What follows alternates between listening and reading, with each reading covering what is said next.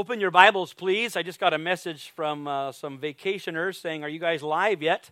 So our one of our 14 people from around the world are about to tune in, or worldwide audience. So open your Bibles, please, to the book of Matthew, chapter 6. And if you see on the screen and on your bulletin insert, the picture changed back to the main message. Follow me. Again, we have concluded the brief mini-series of How Disciples Pray, and I'm sure we'll pick up a few mini-series through the book of Matthew. But now we've gone back to, we're still in the Sermon on the Mount, and now we pick up where Jesus is still teaching his disciples, understanding that Matthew has probably organized this teaching of Jesus on purpose. So we have the words of Jesus and his intention, also Matthew's editorial organizing of these notes. So we have to keep both of those things in mind as we study. Matthew is writing this to call the reader to be a follower of Jesus, to be his disciple. That is, to obey and to imitate Jesus. We obey and imitate Jesus through being brought into vital contact with the Holy Spirit. Then we listen to Jesus, we watch Jesus, and we obey him, we imitate him. Everybody said amen. And so this is what he's talking to his disciples about, how to follow him. And the Gospel of Matthew doesn't just call us to follow Jesus, it shows us how. And so we pick it up this morning in chapter 6, and we're looking at verses 16 through 18. And here is what Jesus says, talking to his disciples. When you fast, do not look somber as the hypocrites do, for they disfigure their faces. That sounds like but I'll explain that in a minute. They disfigure their faces to show others they are fasting. Truly, I tell you, they have received their reward in full. But when you fast, he's talking to his disciples now. But when you fast, put oil on your head and wash your face. Now, why in the world would Jesus say that? It's hard for us maybe to understand. Like, I don't put a lot of oil on my head. But this was a part of the normal grooming in that Oriental, that Middle Eastern culture. Oil on the head was like kept the scalp moist. It protected the head from heat, all that kind of thing. They would actually put oil all over their body and then scrape it off as a way of cleansing. And then, of course, on their face they'd wash and put oil on. It was not nearly as dingy as so many of the movies make it out, like they all walked around in sand and dirty clothes. It was quite cosmopolitan. Put oil on your head and wash your face so that it will not be obvious to others that you are fasting, but only to your Father who is unseen. And your Father who sees what is done in secret will reward you. Oh, just say those last few words with me, will you? Will reward you. Okay. Now, these are the words of Jesus. He's teaching his disciples about righteousness, and he's using fasting as an illustration. This goes all the way back, and we'll look at this 2 or 3 times this morning, but look back at chapter 6 and verse 1. This is the beginning of this whole section. Be careful not to practice your righteousness in front of others to be seen by them. If you do, you will have no reward from your Father in heaven. So this whole section has been about practicing righteousness. In the middle of it, he talked about the practice of prayer, and so we looked at that. But righteousness does things. It doesn't just exist as a declaration over our life and a legal term. Righteousness is what righteousness does. Because we've been made righteous as followers of Jesus Christ, we act like it. We actually do righteous things. I'm looking for someone to say, that's a good idea. I'm almost shocked. Well, yeah, we do righteous things. Don't be afraid. Oh, no, we're going to become legalists. Stop that fear. No, righteous people do righteous things. But we don't do them. Here's the caveat. We don't do righteous things for the applause or the attention or the praise from other people. We do righteous things for the ready, eager, loving approval and praise of our Heavenly Father. That's what it means to follow Jesus. Well, and so Jesus is using particularly righteous expressions that were common to them to illustrate this point. He's talked about giving. He's talked about praying. Now, lastly, he'll talk about fasting. Now, here's the deal. Fasting in that day, regarding fasting, the Jews were only required to fast one time a year. It was on the Day of Atonement, and they fasted. Now, depending on who you, what scholar you do, you measure or whatever, their fasts lasted from either from sunrise to sunset, or from sundown the night before till sundown the next day. Either way, that was about the normal period of fasting. And with regard to the Day of Atonement, it was an expression of repentance and consecration.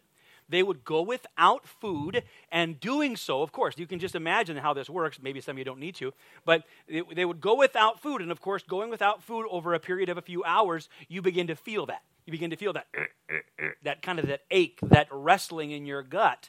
And it's uncomfortable. It can be painful, and it certainly is, it kind of pulls on you from the inside. Well, that's the idea, is that it is an expression of faith that it gives it's a physical expression of faith, saying, Lord, this ache that I feel, I want to be right with you.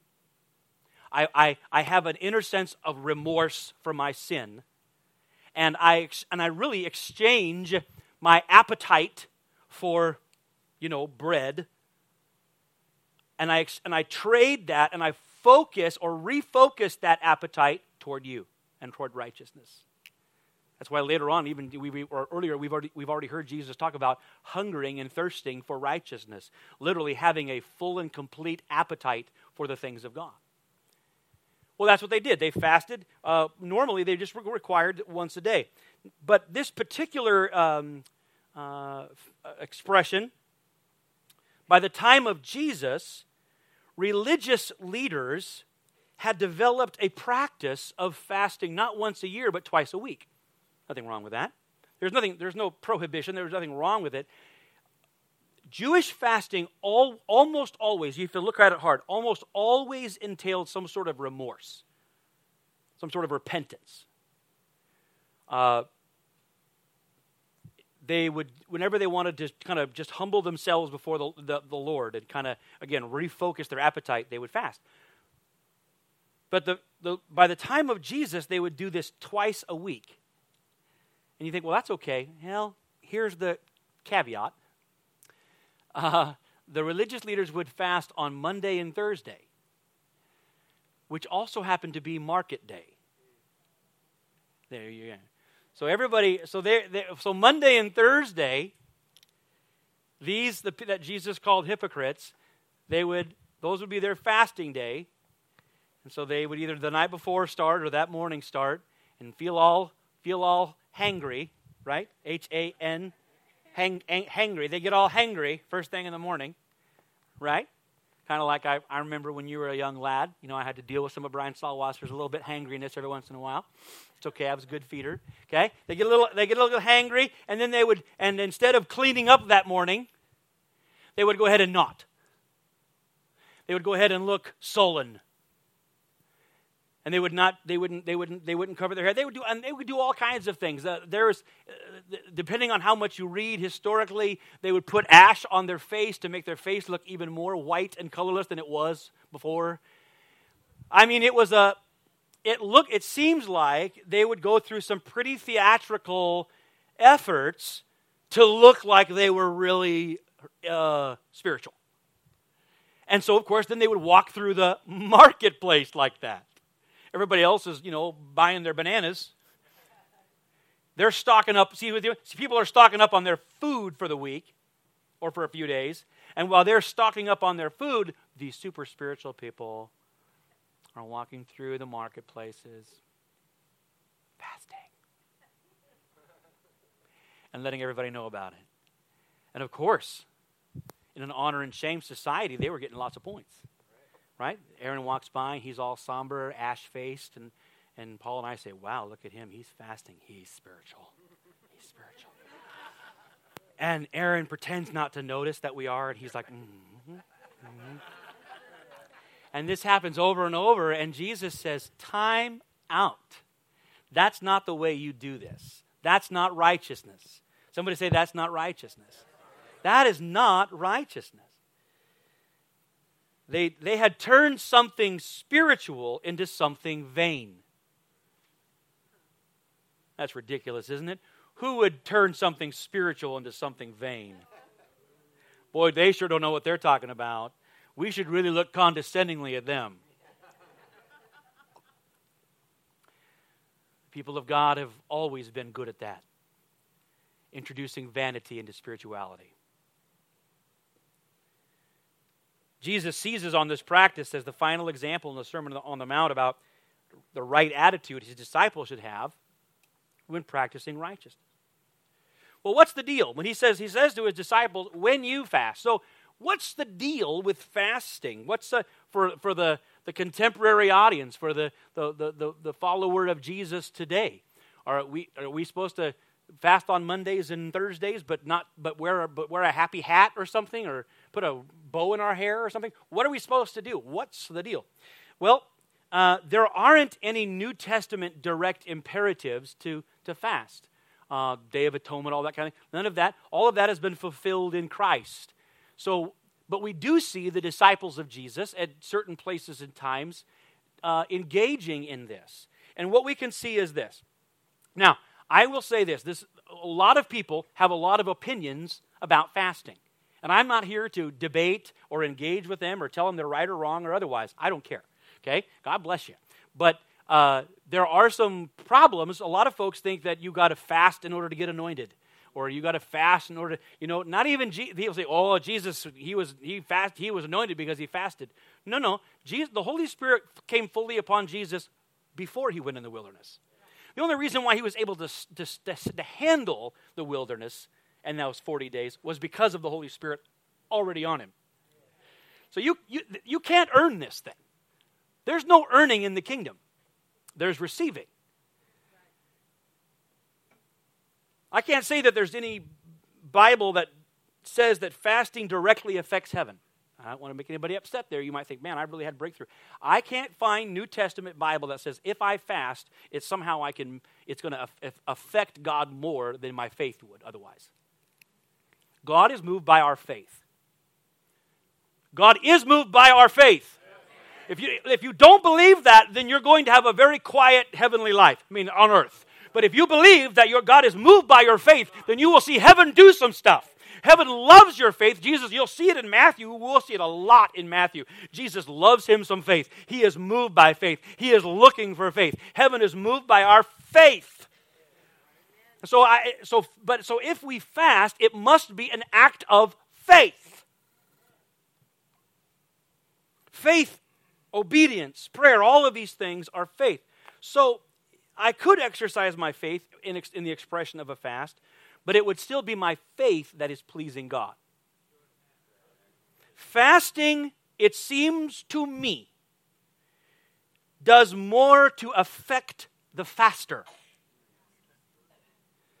than it does affect God. Fasting can be a very good discipline for the believer. If you're having trouble getting discipline in your life, you might start practicing a few episodes of fasting simply to decide that you are the one who is in control, not your appetite. If you're driven by your appetite, you're not much better than Duke, my dog, who still eats soap.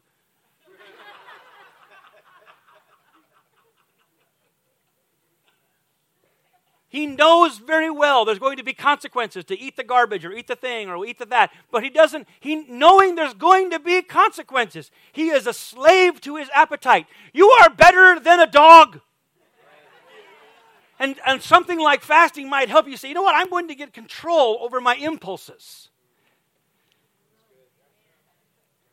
Fasting may be something that can help. If you're having trouble controlling impulses in one area, you might try it. You might just try fasting. It'll train yourself to have discipline. It's a devotion, like it always has been. It is a redirection of our appetite toward heaven. The truth is that medical science is coming out more and more with this, that fasting has really an holistic value to body, mind, and spirit. I'm not saying that it makes you more spiritual or makes God like you more or gives you more attention from heaven. I'm saying it can be healthy for you to do it. But this passage, honestly, it's not about fasting. This passage is about righteousness and the practice of righteousness. Going back to 6:1 again, be careful not to practice your righteousness in front of others. That is the main guiding imperative of the passage. Disciples live for the reward of their heavenly Father, not the applause of people. Following Jesus means seeking praise from God. In the text, we saw that in verse 1, that disciples do not seek praise from others. Would you say that slowly out loud with me? Disciples do not seek praise from others. Look at here. So, don't practice your righteousness in front of others. He says, when you give to the needy, don't announce it with trumpets. Okay? Verse 5, when you pray, don't be like the hypocrites who love to pray standing in the synagogues. And then in verse 16, he says, when you fast, don't look somber. Some versions say, don't look gloomy. Hey, here's a quick little helper. No act of devotion on your part should result in gloom. If it is, you're doing it wrong. If you have done all kinds of good things for someone and at the end of it you're all gloomy and grumpy, then you have done it out of a sense of entitlement and resentment. When you do unto you, you will end up resenting and feeling entitled. You will end up very gloomy, grumpy. That is, if it doesn't result in joy, you're doing it wrong. Why would we seek praise from others? It corrupts your soul. It pollutes your actions. Vanity has no part in spirituality. When we do righteousness unto me, again, we end up resenting. We resent others for not praising us enough, or we modify or compromise or perform for others. We compare with others. We compete with others. It's all bad. Disciples of Jesus instead seek praise from God. Disciples of Jesus seek praise from God. Oh, everybody try it with me. Disciples of Jesus seek praise from God. Not out of fear, not because we're afraid, because he's got some sort of a big stick. We live knowing that we have been brought near by the blood of Jesus. That discipleship is not something that we earn, it's something that we obey. We have been called near, and now we live in this pleasure, in the anticipation of pleasing God. God is eager and willing and ready to be pleased with us. We see that in the text. In verse 4, he says, so that your giving, which is done in secret, then your Father who sees what in secret will reward you. In verse 6, he says, when you pray, close the door to your heavenly Father who is unseen, then your Father who sees what is done in secret will reward you. And then also with fasting. He says, when you fast, put oil on your head, wash your face so that it won't be obvious to others, but to your Father who is unseen, and your Father who sees what is done in secret will reward you. Do we hear that Jesus is using a lot of repetition to tell his disciples that we live for our Father's reward? Finally, and Paul supports this later when he writes, as we've already been in the book of Colossians this morning, Paul writes, first of all, in chapter 3 and verse 17, that whatever you do, whether in word or deed, do it all in the name of the Lord Jesus, giving thanks to God the Father through him. Whatever you do, verse 23, whatever you do, work at it with all your heart as working for the Lord, not for human masters, since you know that you will receive an inheritance from the Lord as a reward. It is the Lord Christ you are serving. We live for his eager, ready reward. When we seek praise from God, it frees us from living for our reputation. It frees us from living with insecurity or pride. It frees us from living with competition or in comparison. When we live to seek praise from God, it fuels us to more vigorously and more genuinely imitate and obey Jesus. And that's as simple as it is. When we live to please God, we can be vigorous, we can be genuine as we imitate and obey Jesus, seeking and expecting and living for the reward we will receive from the Lord. And that is what it means to follow Jesus. Let's pray. Lord, I thank you today for the simplicity of your word. I thank you today, Lord, that following you means that I can and must live free from vanity.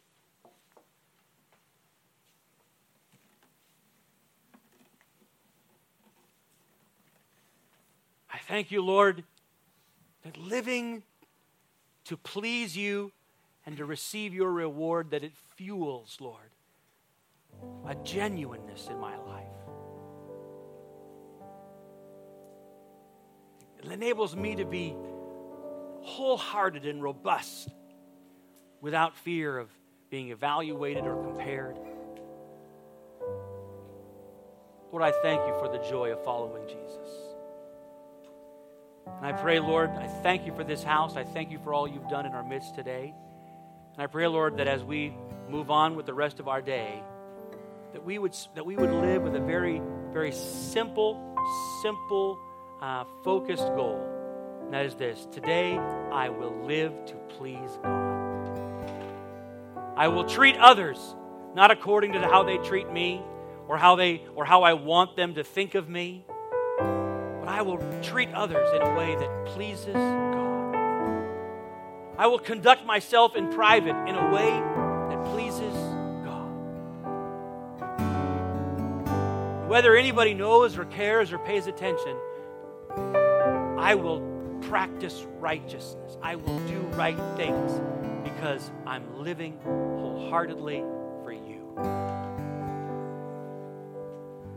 Grant us, Lord, the joy of that grace to live that way today. Oh, Lord, thank you for the privilege of following Jesus. If you believe that, would you say amen? Let's stand together, can we? Lord, we give you thanks and praise today. I pray, Lord, that you would bless your people, that they would be kind and they would be righteous unto the Lord. This I pray in Christ's name. Amen. Amen. Hey, we have some more fellowship for you in the cafe, a little bit more fellowship opportunity. Stick around a little bit and say hello to someone. Tell someone welcome to church, hang around, have a cup of coffee.